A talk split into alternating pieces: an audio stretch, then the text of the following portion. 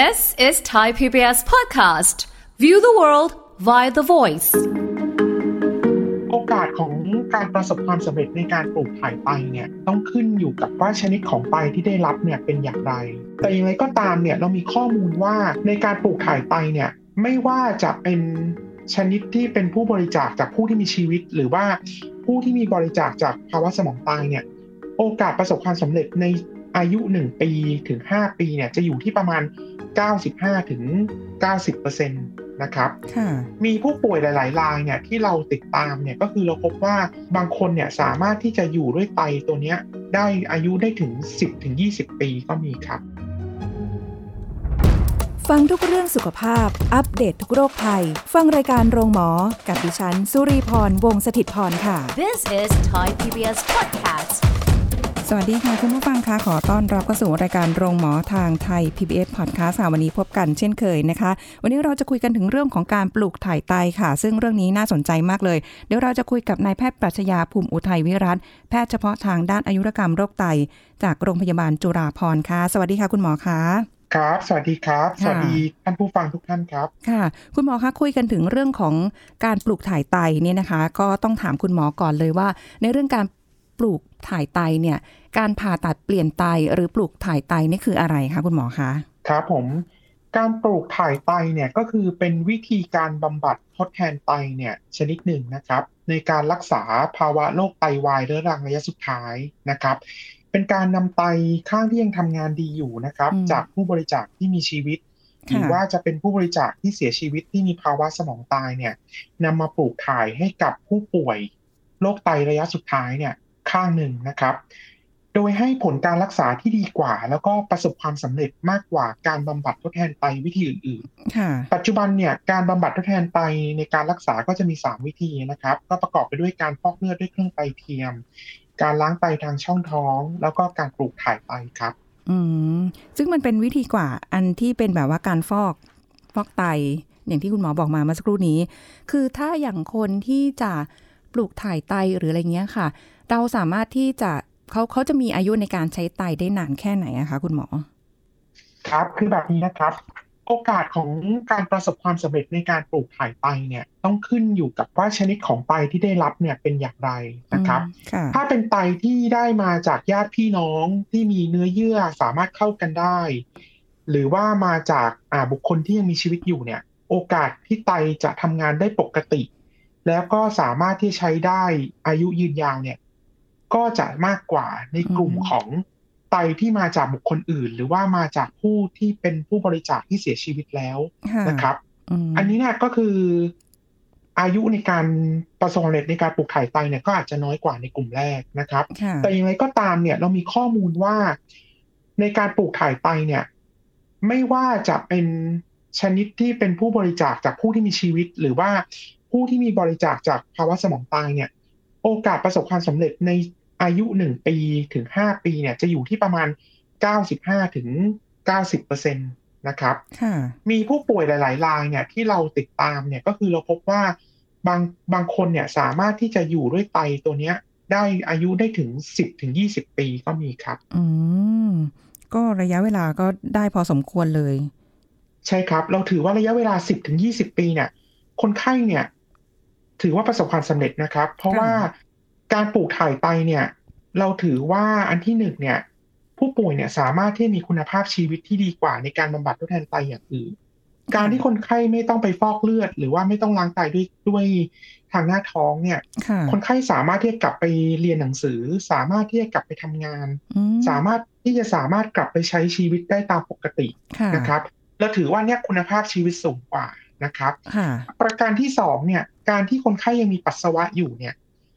อย่างน้อยที่สุดเนี่ยคนไข้สามารถที่จะรับประทานน้ำได้ในปริมาณที่ตัวเองต้องการนะครับ ไม่จำเป็นที่ต้องควบคุมน้ำอ๋อแล้วก็ในขณะเดียวกันเนี่ยก็คือสามารถที่รับประทานชนิดของอาหารได้มากขึ้นนะครับ แล้วก็มีคุณภาพชีวิตที่ดีนะครับ สามารถที่จะกลับไปใช้ชีวิตประจำวันแล้วก็ทำงานได้ตามปกติครับผมอืมอันนี้อันเป็นี้นข้อดีของการปลูกถ่ายไตครับอ๋อก็ดีกว่าที่จะไปแบบไปบำบัดหรือว่าใช้วิธีอื่นในการที่จะไป ฟอกเลือดด้วยเครื่องไตเทียมหรือว่าล้างไตอย่างที่คุณหมอบอก อันนี้คือไปเป็นประโยชน์เลยมันเหมือนกลับมาใช้ชีวิตปกติได้ค่อนข้างที่จะดีเลยอะนะคะ ฟังดูแล้ว ใช่ครับมก็คือคนไข้ทำงานได้ตามปกติเลยเพียงแต่ค่ะว่า เขาจะมีข้อแม้ว่าคนไข้ต้องรับประทานยากดภูมิหลังการผ่าตัดนะครับค่ะอันเนี้ยจะต้องรับประทานไปตลอดจนกระทั่งว่าไตที่ได้จากการบริจาคอันเนี้ยอืมยังทำงานได้อยู่ค่ะนะครับ เพราะว่าในการปลูกถ่ายไตเนี่ยก็ต้องยอมรับอย่างหนึ่งนะครับ มันคือสิ่งแปลกปลอมหรือมันคือเอาอวัยวะของคนอื่นค่ะเข้ามาอยู่ในร่างกาย ดังนั้นเนี่ยในระบบภูมิคุ้มกันของร่างกายเราเนี่ยจะมีการสร้างตัวต่อต้านเกิดขึ้น การรับประทานยากดภูมิอันเนี้ยเป็นการที่จะช่วยลดโอกาสในเรื่องของการเกิดตัวต่อต้าน ของอวัยวะคนอื่นที่เข้ามาในร่างกายนะครับ ถ้าเราไม่ได้รับประทานยาตัวนี้เนี่ย โอกาสที่ไตจะทำงานได้ไม่ดี หรือว่าอาจจะเสียไตไปอีกครั้งหนึ่งเนี่ยก็ย่อมมีสูงนะครับอืมดังนั้นเนี่ยคนไข้ที่จะปลูกถ่ายไตเนี่ย ทางทีมแพทย์จะต้องประเมินแล้วว่ามีลักษณะในเรื่องของการดูแลตนเองดีพอสมควร สามารถที่จะรับประทานยาได้ตรงตามเวลาแล้วก็สม่ำเสมอนะครับ ค่ะอืมแล้วอย่างนี้คือในรูปแบบของการปลูกถ่ายไตอย่างนี้เมื่อกี้คุณหมอบอกว่า เอาล่ะถึงเรารับ อวัยวะมาจากคนอื่น ใช่ไหมคะ มาสู่ร่างกายของใช่ครับเรา ก็อย่างที่คุณหมอบอกว่ามีทั้งมีผู้มีชีวิตกับคนที่อาจจะเสียชีวิตไปแล้ว ที่ได้รับการบริจาคจากผู้บริจาคสมองตายแบบนี้ค่ะ มันมีความแตกต่างกันยังไงไหมคะ ในการที่เอาไตของเขามาใส่ในร่างกายเรา เพราะว่ามันก็จากคนอื่นเหมือนกัน ครับผมอ่าการปลูกถ่ายไตเนี่ยมีด้วยกัน 2 ชนิดนะครับ ชนิดที่1เนี่ยคือการปลูกถ่ายไตจากผู้บริจาคที่มีชีวิตอ่าอันเนี้ยผู้ป่วยสามารถที่จะ นำไตข้างผู้บริจาคเนี่ยสามารถที่จะเป็นญาติที่มีความสัมพันธ์ทางสายเลือด หรือว่าเป็นสามีภรรยาที่แต่งงานตามถูกต้องตามกฎหมายค่ะหรืออาจจะเป็นลูกนะครับ ซึ่งอ่าการปลูกถ่ายไตโดยวิธีเนี้ยสามารถที่จะเข้ารับการรักษาได้ตั้งแต่ตอนที่รู้ว่าตัวเองเป็นโรคไตระยะสุดท้ายอืมแล้วยังไม่ได้เข้ารับการฟอกไตหรือว่าล้างไตทางช่องท้อง อันเนี้ยค่ะสามารถที่จะปลูกถ่ายไตได้เลยนะครับค่ะหรือว่าถ้าเรา พิจารณาดูแล้วทางทีมแพทย์แล้วก็ทางทางญาติเนี่ยคุยกันตกลงแล้วเนี่ยว่าสามารถที่จะอ่าบริจาคให้กับญาติหรือว่าผู้ป่วยเองได้เนี่ย วิธีเนี้ยจะทำให้ลดระยะเวลาในการรอไตได้ค่อนข้างดีครับ สามารถทำได้อย่างรวดเร็วอ๋อเพราะว่าครับเคยส่วนได้วิยิธีที่สองค่ะใช่ครับ ส่วนวิธีที่สองเนี่ยคือการปลูกถ่ายไตจากผู้บริจาคสมองตายที่เสียชีวิตแล้วนะครับ อันเนี้ยในทางการแพทย์ในทางกฎหมายเนี่ยถือว่าผู้ป่วยเนี่ยเสียชีวิตแล้วนะครับค่ะโดยยังมีการทำงานของไตที่ยังปกติอยู่ แต่วิธีเนี้ยจำเป็นที่ต้องผ่านการบริจาคให้กับศูนย์รับบริจาคอวัยวะสภากาชาติไทยอืมซึ่งจะเป็นองค์กรกลางที่จัดสรรให้กับผู้รอไตอย่างเป็นระบบค่ะวิธีเนี้ยคือหมายถึงว่าผู้ป่วยไตเนี่ยระยะสุดท้ายเนี่ย จำเป็นที่ต้องเข้ารับการฟอกไตหรือว่าล้างไตทางช่องท้องแล้วถูกไหมครับค่ะในขณะเดียวกันก็คือลงทะเบียนเพื่อที่จะรอรับการจัดสรรไตอืมถ้าผลเลือดเข้ากันได้ ระบบคะแนนเนี่ยเขาทำการแลนกิ้งไว้แล้วเนี่ยว่าเราเนี่ยได้ลำที่หนึ่งเราก็มีโอกาสที่จะได้รับไตข้างที่รับบริจาคอันนี้นะครับค่ะซึ่งวิธีนี้เนี่ยอย่างที่เรียนให้ทราบตอนแรกก็คือว่า โอกาสในการประสบความสำเร็จในการปลูกถ่ายไตเนี่ย อาจจะน้อยกว่าวิธีแรกนะครับอืมค่ะแต่ว่าก็ไม่ได้น้อยกว่ามากนะครับ วิธีแรกเนี่ย90-95%วิธีเนี้ยอยู่ที่ประมาณ85-90%ก็จะเห็นว่าตัวเลขไม่ได้น้อยไปกว่ามากนะครับค่ะอืมแต่ว่าวิธีเนี้ยอย่างที่เรียนให้ทราบ ประเทศไทยเนี่ยมีผู้รอรับบริจาคไตเนี่ย อยู่ที่ประมาณ 4,000 ถึง 5,000รายต่อปีนะครับ ต่อปี แต่ในขณะที่ใช่ครับ แต่ในขณะที่ไตที่สภากาชาติไทยสามารถที่จะจัดสรรให้ได้เนี่ย อยู่ที่อ่าตัวเลขแค่ประมาณ 7-800 นะครับอืมรายต่อปี ดังนั้นจะเห็นได้ว่าผู้ที่รอไตในในในระยะเนี้ยจะค่อนข้างเยอะนะครับค่ะดังนั้นเนี่ยถ้าเกิดถ้าแพทย์สามารถที่จะคุยกับทางทั้งทีมญาติแล้วก็กับกับผู้ป่วยแล้วเนี่ยว่า ถ้าคุณมีญาตินะ ถ้าคุณมีสามีภรรยาหรือว่าลูกที่สามารถที่จะเข้ารับการตรวจแล้วก็คัดกรองดูว่าสามารถที่จะบริจาคไตให้ได้เนี่ยค่ะจะเห็นได้ว่าจะไม่ต้องมารอโดยวิธีนี้นะครับ ก็จะสามารถที่จะเข้ากระบวนการแล้วก็ผ่าตัด ซึ่งจะดำเนินการได้เร็วกว่าครับผโอ้มโหคือก็ต้องทำความเข้าใจคุยกัน เพราะเชื่อว่าหลายคนอาจจะเอ่อยังไม่เข้าใจว่าเอ๊ะการบริจาคไตถ้าเกิดบริจาคไปแล้วเอ่อคนได้รับเป็นยังไงคนที่บริจาค ไตไปจะเป็นยังไงว่าอาจจะเกิดความวิตกกังวลได้นะคะ คุณหมอว่า เออไตเอาไปละข้างหนึ่งอีกคนที่มีชีวิตอยู่ที่ปกติเนี่ยเขาอาจจะทำให้ชีวิตเขาอาจจะใช้ชีวิตได้ไม่ไม่เหมือนปกติหรือเปล่าหรืออะไรเงี้ยมันอาจจะเป็นข้อกังวลที่ในเรื่องของความรู้ด้านเนี้ย มันยังค่อนข้างที่จะน้อยอยู่นะคะ คุณหมอคะขออนุญาตถามย้อนไปนิดนึงค่ะว่า อย่างคนที่ได้รับจากผู้บริจาคที่เขาเสียชีวิตไปแล้วเนี้ยค่ะ ต้องได้รับบริจาคไตเออเขาเสียชีวิตไป ต้องมีระยะเวลาไหมคะว่ากำหนดว่าเขาเสียชีวิตไม่เกินเท่าไหร่ กี่ชั่วโมง หรือเราถึงจะเอาไตเข้ามาใส่ครับกับร่างกายเราได้อะค่ะ ครับคือแบบนี้ครับอ่าในกรณีนี้เนี่ยเขาเรียกว่าเป็นผู้บริจาคที่เสียชีวิตสมองตายค่ะ คือหมายถึงว่าทีมแพทย์เนี่ยประเมินดูแล้วสมองไม่ทำงานอืมฮึไม่สามารถที่จะฟื้นคืนชีพได้ค่ะแต่อวัยวะอื่น ๆ ยังทำงานอยู่ นะครับอืมดังนั้นเนี่ยเขาก็จะมีกระบวนการที่เข้าไปคุยกับญาติว่าเอาละถ้าคนไข้คนนี้เคยทำเรื่อง เพื่อขอบริจาคไว้ก่อนหน้าเนี้ยก็สามารถที่จะทำการผ่าตัดเพื่อที่เอาอวัยวะออกมา แล้วก็จัดสรรให้กับผู้ป่วยที่รอรับไตได้เลยนะครับอ๋อค่ะแต่ถ้าเกิดถ้ายังไม่เคยเข้าลงทะเบียนเป็นผู้รับบริจาคของสภากาชาติไทยเนี่ย อันเนี้ย ก็จะต้องมีทีมงานก็คือไม่ว่าจะเป็นแพทย์พยาบาลหรือสาสาขาเนี่ยเข้าไปประเมินแล้วก็คุยกับญาติ โดยจะต้องเป็นความยินยอมของญาตินะครับค่ะถ้าเกิดเป็นความยินยอมปุ๊บเนี่ย ก็จะถือว่าในทางกฎหมายเนี่ย คนไข้ที่มีภาวะสมองตายเนี่ยถือว่าเป็นผู้ที่เสียชีวิตแล้วนะครับ ดังนั้นเนี่ยก็จะมีทีมของการผ่าตัดเนี่ย เพื่อที่จะเอาอวัยวะนั้นๆเนี่ยออกมานะครับ ถ้าเขาประเมินดูแล้วเนี่ยอวัยวะอื่นที่ยังดีอยู่เนี่ย ไม่ได้มีข้อห้ามเนี่ยอย่างเช่นไตก็จะมีสองข้างถูกไหมครับค่ะนอกเหนือจากไตก็จะมีอวัยวะอื่น ๆ อย่างเช่น กระจกตา หรืออาจจะมีเรื่องของตับ หรืออาจจะมีตับอ่อนค่ะซึ่งในในผู้เสียชีวิตสมองตายหนึ่งรายเนี่ยอาจจะเป็นผู้ที่บริจาคต่อให้กับผู้ที่รอรับอวัยวะนั้นๆเนี่ยได้ถึง5ถึง6อวัยวะเลยนะครับอืมเมื่อมีการผ่าตัดนำออกไปแล้วเนี่ยทางทีมของแพทย์เนี่ยกับสภากาชาติไทยเขาก็จะประสานงานนะครับ คราวเนี้ยเขาก็จะ รันระบบว่าผู้บริผู้รอรับบริจาคเนี่ย ท่านไหนที่ได้อวัยวะนั้นค่ะๆก็จะทำการเตรียมตัวเรียกไปยังโรงพยาบาลปลายทางมเพื่อที่จะเตรียมการผ่าตัดเอาไว้นะครับค่ะในขณะเดียวกันอวัยวะที่นำออกมาจากร่างกายผู้เสียชีวิตแล้วเนี่ยอ่าก็จะถูกส่งโดยเครื่องบินหรือว่าอ่าเฮลิคอปเตอร์ที่สามารถที่จะนำส่ง อ่าได้ทันเพื่อจะไปยังปลายทางนั้นๆ เนี่ย ให้เร็วที่สุดค่ะนะครับ เพราะว่าเรารู้อยู่แล้วว่าถ้า ระยะเวลาในการที่จะขนส่งเนี่ย ยิ่งนานก็จะมีโอกาสที่จะทำให้เกิดการต่อต้านหรือว่าอวัยวะนั้นๆเนี่ยอาจจะไม่สามารถที่จะนำไปใช้ได้นะครับอืมดังนั้นเนี่ยระยะเวลาจะอยู่ในในช่วงหลักชั่วโมงจนถึงหลักวันครับผมไม่เกินนั้นโอ้โหดูแล้วก็อะแต่ว่ามีความหวังแหละสำหรับคนที่รอปลูกถ่ายไตอยู่ใช่ไหมคะเพียงแต่ว่าใช่คนครับที่จะรอรับบริจาคเนี่ยจำนวนค่อนข้างเยอะเป็นหลักพันเลย แต่คนบริจาคมีน้อย ซึ่งอยู่ในระบบก็มีหรือถ้าไม่ได้อยู่ในระบบก็ต้องไปทำการพูดคุยก่อน ทีนี้ก็ค่อยเข้ามารันระบบว่าใครรออยู่บ้าง ใช่ไหมคะ ใช่ครับเรียงเออเขาเรียกลำดับไป แต่ละท่านใช่แต่ครัละบท่านโอ้โหซึ่งอันนี้เนี่ยฟัจะต้องยากมีองค์กรจะต้องมีองค์กรกลางนะครับ ที่ไม่ได้มีผลประโยชน์แอบแฝงหรือว่าเป็นหน่วยงานกลางอืมก็คือซึ่งเป็นสภากาชาติไทยจะเป็นค่ะผู้จัดสรรดังนั้นเนี่ยทางโรงพยาบาลอื่น ๆ หรือว่าผู้ที่รอรับ อวัยวะเนี่ยจะไม่ทราบข้อมูลตรงนี้มาก่อนค่ะเพื่อเป็นการจัดสรรอย่างยุติธรรมนะครับอืมค่ะ เอ๊ะคุณหมอคะแล้วอย่างนี้คือแบบมีไหมคะเคสกรณีที่แบบว่าอะได้รับการบริจาคจากผู้ผู้เสียชีวิตไปแล้วเนี่ยอ่ากำลังเอาไตมา แต่พอมาถึงปุ๊บมันไม่สามารถเข้ากับร่างกายของผู้ป่วยได้อย่างเงี้ยค่ะ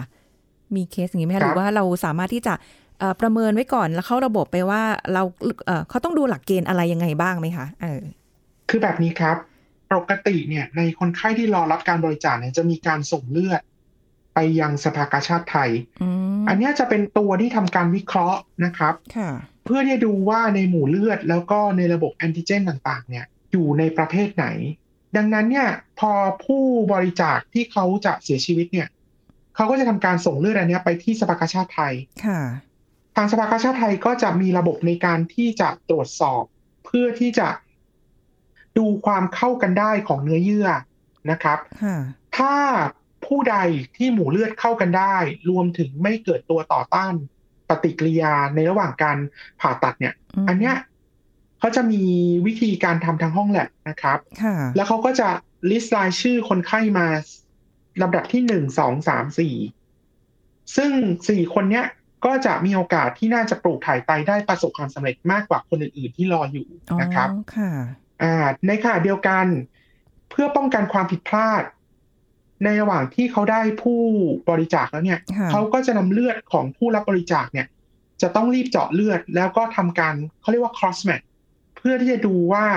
ไม่เป็นอันตรายกับผู้รับบริจาคในขั้นสุดท้ายก่อนที่จะผ่าตัดปลูกถ่ายไตครับ โอ้โห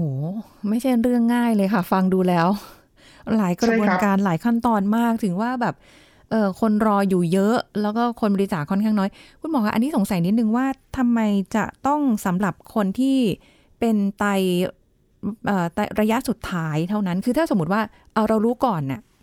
มันสามารถที่จะปลูกถ่ายกันก่อนได้เลยไหมคะไม่ต้องรอระยะสุดท้ายได้ไหมคะครับ คือแบบนี้ครับ คนไข้โรคไตเรื้อรังเนี่ยจะมีด้วยกันห้าระยะนะครับ ระยะที่หนึ่งถึงระยะที่สี่เนี่ย ถึงแม้ว่าการทำงานของไตจะลดลง แต่ว่ายังสามารถที่จะทำงานได้ดีอยู่นะครับอืมผู้ป่วยยังมีปัสสาวะ ผู้ป่วยยังสามารถที่จะแลกเปลี่ยนดูดกลับน้ำแล้วก็เกลือแร่ผลิตฮอร์โมนได้ตามปกติอยู่นะครับค่ะถึงแม้ว่าการทำงานของไตจะลดลง พอเข้าสู่ระยะที่ห้าแล้วเนี่ยการทำงานของไตน้อยกว่า15%เนี่ยอันเนี้ยไม่สามารถที่จะอ่าทำงานได้เองนะครับค่ะดังนั้นเนี่ยก็ต้องมีเขาเรียกว่าวิธีการบำบัดทดแทนไตเนี่ยเข้ามา เพื่อช่วยรักษาคนไข้นะครับ ถามว่าทำไมเราถึงไม่ปลูกถ่ายไตในคนไข้ในระยะที่หนึ่งระยะที่สี่เพราะเนื่องจากว่าในการรักษาเราจะดูประโยชน์แล้วก็โทษถูกไหมครับอ๋อถ้าเกิดถ้าการปลูกถ่ายไตเนี่ยมีประโยชน์ก็จริง แต่สิ่งที่มันมีเพิ่มเติมขึ้นมาเนี่ยก็คือว่าเป็นการปลูกถ่ายเอาอวัยวะของคนอื่นเข้ามาในร่างกาย ดังนั้นเนี่ยมีโอกาสที่จะเกิดในเรื่องของตัวต่อต้านอืมในอวัยวะคนอื่นอยู่แล้ว คนไข้ต้องรับประทานยากดภูมิ ในปริมาณที่สูงนะครับ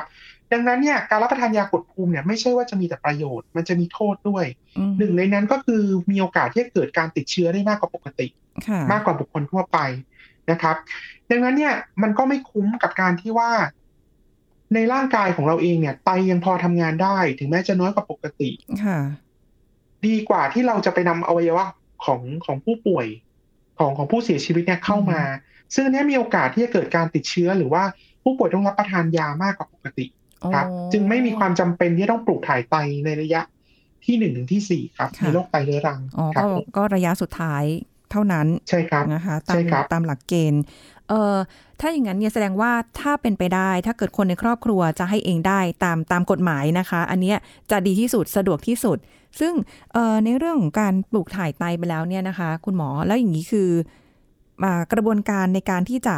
ปลูกถ่ายไตในในของทางการแพทย์เนี่ย มันต้องแบบเขาเรียกว่าอะไรเอาเอาเอาจากอวัยวะอีกคนนึงมาใส่อวัยวะอีกคนหนึ่งอย่างเงี้ยค่ะ การปลูกถ่ายนี่มันยุ่งยากมันกระบวนการแล้วหลังจากปลูกถ่ายไตไปแล้วเนี่ย คนไข้จะเป็นยังไงต้องดูแลตัวเองยังไงบ้างอะคะครับ ก็อย่างที่เรียนให้ทราบไตเนี่ยของทุกคนเนี่ยจะอยู่ด้านหลังนะครับ เป็นอวัยวะที่อยู่ด้านหลังอยู่บริเวณสีข้างนะครับ ขนาดอืมเท่ากับเม็ดถั่วนะครับค่ะ กำปั้น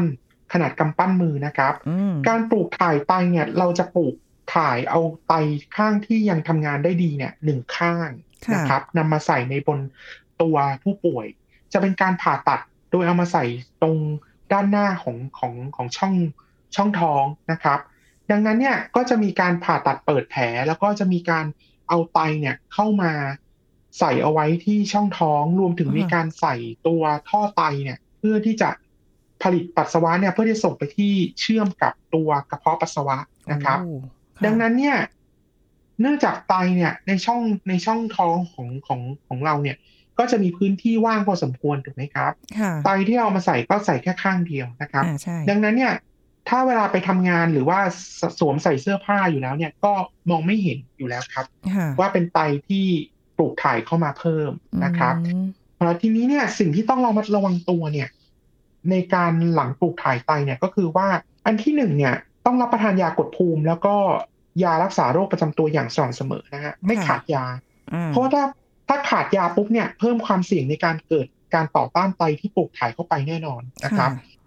แล้วก็ไม่ควรที่รับประทานอาหารเสริมหรือว่ายาอื่นๆที่แพทย์ไม่ได้สั่ง หรือว่าไม่ได้มีข้อมูลทางการแพทย์ เพราะเนื่องจากว่ายาตัวยากดภูมิเองเนี่ยอืมมันจะมีระดับการรักษาที่ค่อนข้างจะจำเพาะค่ะ ในการรับประทานยาตัวอื่น เราจะไม่ทราบเลยครับว่า อาจจะไปมีผลกับระดับยาปลูกถ่ายหรือเปล่า ซึ่งถ้ามากเกินไปก็จะมีผลทำให้เกิด อ่าพิษต่อไตนะครับค่ะแต่ถ้าน้อยเกินไปก็จะมีโอกาสที่ทำให้เกิด การต่อต้านไตได้อืมนะครับค่ะอันที่สองเนี่ยต้องดูแลสุขภาพออกกำลังกายให้สม่ำเสมอนะฮะเสริมสร้างภูมิต้านต้านทานคุ้มกันโรคนะครับค่ะแล้วก็จะต้องลดความเสี่ยงในการที่จะเป็นโรคอื่น ๆนะครับ เพราะเรารู้ว่า ไตเนี่ย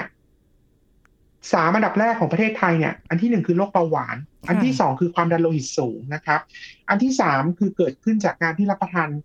ยาแก้ปวดชนิดที่มีผลกับไตนะครับ อันเนี้ยสามอันดับแรกเลยค่ะดังนั้นเนี่ยก็ต้องดูแลตัวเองเหมือนกับคนไข้ที่เป็นปกติ เพื่อไม่ให้เกิดขึ้นกับไตในครั้งที่ ไตข้างที่สามที่ใส่เข้าไปนะครับค่ะถ้าเกิดถ้าเราไม่ดูแลเป็นเบาหวานคุมน้ำตาลได้ไม่ดี คุมความดันได้ไม่ดีสุดท้ายเองไตที่ปลูกถ่ายเข้าไป ก็มีโอกาสที่จะเกิดไตเสื่อมเรื้อรังต่อได้ครับผมค่ะอันต่อมาเนี่ยค่ะต้องระมัดระวังในเรื่องของการติดเชื้อนะฮะค่ะเพราะว่าการกินยากดภูมิเนี่ยมีโอกาสที่จะทำให้การติดเชื้อเนี่ยเพิ่มขึ้นมากกว่าคนปกตินะครับอืมรับวัคซีนป้องกันการติดเชื้อประจำปีนะฮะได้แก่วัคซีนไข้หวัดใหญ่ หรือว่าค่ะวัคซีนป้องกันโรคโควิด -19 นะฮะอ๋อค่ะเพราะเนื่องจากว่าการรับประทานยากดภูมิเนี่ยเป็นการเพิ่มความเสี่ยงแล้วก็ความรุนแรงในการติดเชื้อมากกว่าคนปกติอ่านะครับใช่ดังนั้นเนี่ยวัคซีนที่คนปกติต้องได้รับก็ในกลุ่มคนไข้ของการปลูกถ่ายไตก็จำเป็นที่ต้องได้รับเช่นเดียวกันครับผมค่ะคุณหมอคะแล้วมันเวลามันเป็นไตโรคไตอย่างนี้ยค่ะ มันเป็นพร้อมกันทั้งสองข้างเหรอคะ หรือว่ามันเป็นข้างเดียว หรือมัน ถ้าเกิดปลูกถ่ายไตไปแล้วมันมีความเสี่ยงในการกลับมาเป็นได้อีก เพราะเท่าที่ฟังดูแล้วโอ้โหต้องดูแลตัวเองแบบ หนักมากเหมือนกันนะคะ เนี่ย ครับโรคไตเนี่ยมีหลายมีหลายชนิดนะครับ แต่เราแบ่งตามกลุ่มใหญ่ๆ ก็คือเป็นโรคไตเฉียบพลันกับไตเรื้อรังอ่าฮะค่ะบางครั้งเนี่ยสาเหตุบางอย่าง เช่นว่าถ้าได้รับประสบอุบัติเหตุก็อาจจะโดนแค่ไตข้างเดียวได้ถูกไหมครับค่ะหรือว่ามี โรคหรือว่ามีอะไรพวกเนี้ยที่ไปกดเบียดไตก็อาจจะโดนแค่ไตข้างเดียวได้ค่ะแต่ถ้าเป็นเบาหวานเป็นความดันโลหิตสูง หรือว่าเป็นโรคไตอื่นๆเนี่ยเช่นไตอักเสบเนี่ยโดยส่วนใหญ่มักจะเกิดขึ้นกับไตทั้งสองข้างนะครับโอ้ไตในร่างกายของเราเนี่ยมักที่จะช่วยเหลือทำงานกันนะครับไตแต่ละข้างจะทำงานประมาณ 60-70%เมื่อรวมกันแล้วปุ๊บเนี่ย เมื่อเรามีไตทั้งสองข้างเนี่ย ดังนั้นเนี่ยมันก็จะทำให้การทำงานเนี่ย เกินกว่า100%แต่ถ้าคนไข้สูญเสียไตหรือว่าเกิดเหตุที่ทำให้ไตข้างหนึ่งเนี่ยเสียการทำงานเนี่ยค่ะเรายังพอมีไตอีกข้างหนึ่งเนี่ยสามารถทำงานชดเชยได้อ๋อนะครับค่ะก็อยู่ที่ประมาณ70-80%ถูกไหมครับค่ะแต่ถ้าเกิดถ้าเป็นชนิดโรคที่ทำให้เกิดไตทั้งสองข้างเป็นพร้อมกันเนี่ย มันก็จะไม่มีไตที่สามารถทำงานได้ดีถูกไหมครับ ดังนั้นเนี่ยก็มีโอกาสที่เกิดไตเรื้อรังได้ดังนั้นผมถึงบอกว่าถ้าเราไม่กำจัดสาเหตุหรือว่าไม่ดูแลตัวเองดีๆเนี่ย ไตที่ปลูกถ่ายเข้าไปเนี่ย ก็มีโอกาสที่จะเกิดไตเสื่อมเรื้อรังในอนาคตได้เช่นเดียวกันครับ ค่ะ โอ้ยครั้งเดียวพอแล้ว ฟังแล้วรู้สึกแบบว่าจะเหนื่อย เพราะฉะนั้นเอาเป็นว่าเนี่ยค่ะท้ายนี้คืออะไรที่คนที่ปลูกถ่ายไตไปแล้วอะกินได้อะไรที่ไม่ควรกินบ้างคือต้องระวังอะไรบ้างคะคุณหมอคะ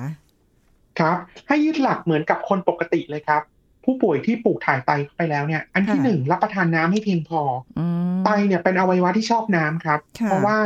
ถ้าดื่มน้ำน้อยปุ๊บมีโอกาสเสี่ยงต่อการเป็นโรคไตได้สูงโอ้คนปกติควรได้รับประทาน